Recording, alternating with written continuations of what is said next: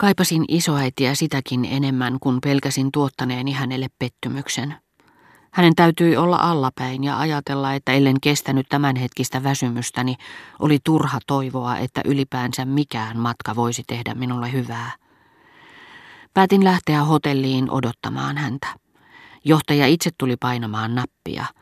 Henkilö, jota minulla ei vielä ollut kunnia tuntea, jota kutsuttiin nimellä Lift, ja joka hotellin lakipisteessä, samassa missä normandialaisessa kirkossa sijaitsee valokupu, oli paneutunut asemiinsa niin kuin valokuvaa ja lasilevyjensä taakse tai urkuri kammionsa, alkoi laskeutua minua kohti ketterästi kuin kesy ja näppärä orava häkissään. Sitten hän lähti taas liukumaan pylvästä pitkin, kuljettamaan minua kohti kaupallisen laivan kupolia. Joka kerroksessa, kapeitten kerrosten välisten rappusten kummallakin puolella, avautui viuhkamaisesti synkkiä käytäviä, joissa näkyi kuljeksivan siivoo ja tyyny sylissään. Painoin hänen hämärän himmentämille piirteilleen intohimoisimpien unelmieni naamion, mutta katseessa, jonka hän minuun käänsi, näin oman olemattomuuteni kaikessa kammottavuudessaan.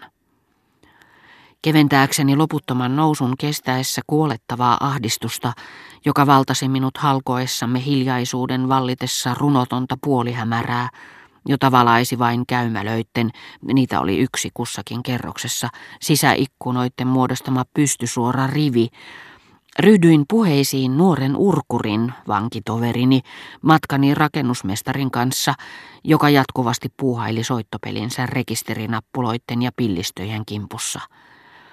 Pyysin anteeksi, että vein niin paljon tilaa. Halusin tietää, olinko häiriöksi hänen harjoittaessaan taidettaan, jonka en ainoastaan mestaria imarrellakseni tunnustanut herättäneen uteliaisuuteni, vaan niin ikään jakamattoman ihailuni. Mutta hän ei vastannut minulle, johtui se sitten sanojeni aiheuttamasta hämmästyksestä, työhön keskittymisestä, etiketin vaatimuksista, huonokuuloisuudesta, itse paikan kunnioittamisesta, vaaran pelosta, laiskasta ajatuksen juoksusta, tai johtajan nimenomaisesta kiellosta.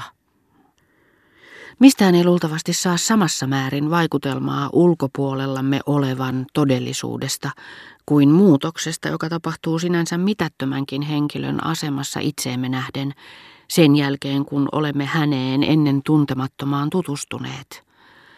Olin sama ihminen, joka myöhään iltapäivällä oli noussut Balbekin paikallisjunaan. Kannoin itsessäni samaa sielua. Mutta tässä sielussa juuri siinä, missä kuuden maissa oli ollut epämääräinen ja pelokas saapumishetken odotus, kykenemätön kun olin kuvittelemaan johtajaa, palashotellia, sen henkilökuntaa, sijaitsivat sijaitsivat nyt kosmopoliittisen johtajan kasvoista puserretut näppylät, itse asiassa johtajalla oli Monakon kansalaisoikeudet, vaikka hän olikin niin kuin itse sanoi, sillä hänellä oli tapana viljellä sanontoja, joita luuli hienoiksi, tajuamatta niiden olevan virheellisiä, rumanialaista erikoisperää.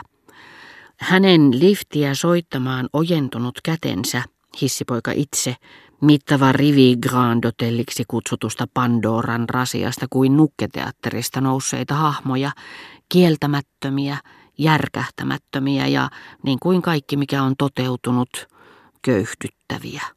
Mutta tuo muutos, johon en ollut vaikuttanut, oli ainakin todistuksena siitä, että jotakin oli tapahtunut ulkopuolellani, niin vähäpätöisestä asiasta kuin kysymys olikin, ja tunsin olevani kuin matkustaja, joka katseltuaan aurinkoa edessään alkumatkasta toteaa tuntien kuluneen, kun hän näkee sen takanaan.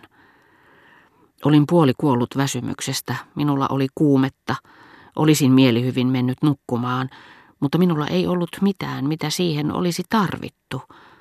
Olisin halusta oikaissut edes hetkeksi sängylle, mutta mitäpä se olisi auttanut, kun en kuitenkaan olisi onnistunut lepuuttamaan siinä sitä aistimusten yhdistelmää, mitä jokaiselle meistä merkitsee ainakin hänen tietoinen, ellei sitten aineellinen ruumiinsa, ja koska oudot esineet, jotka sitä saartoivat, pakottaen sen pitämään kaiken aikaa havaintojaan ja tuntemuksiaan valppaina ja valmiusasemissa, olisivat ahdistaneet katseeni, kuuloni, kaikki aistini yhtä mykkyräiseen ja epämukavaan asentoon, vaikka olisinkin ojentanut jalkani, kuin missä kardinaali Labaly oli häkissä, jossa hän ei voinut seistä eikä istua.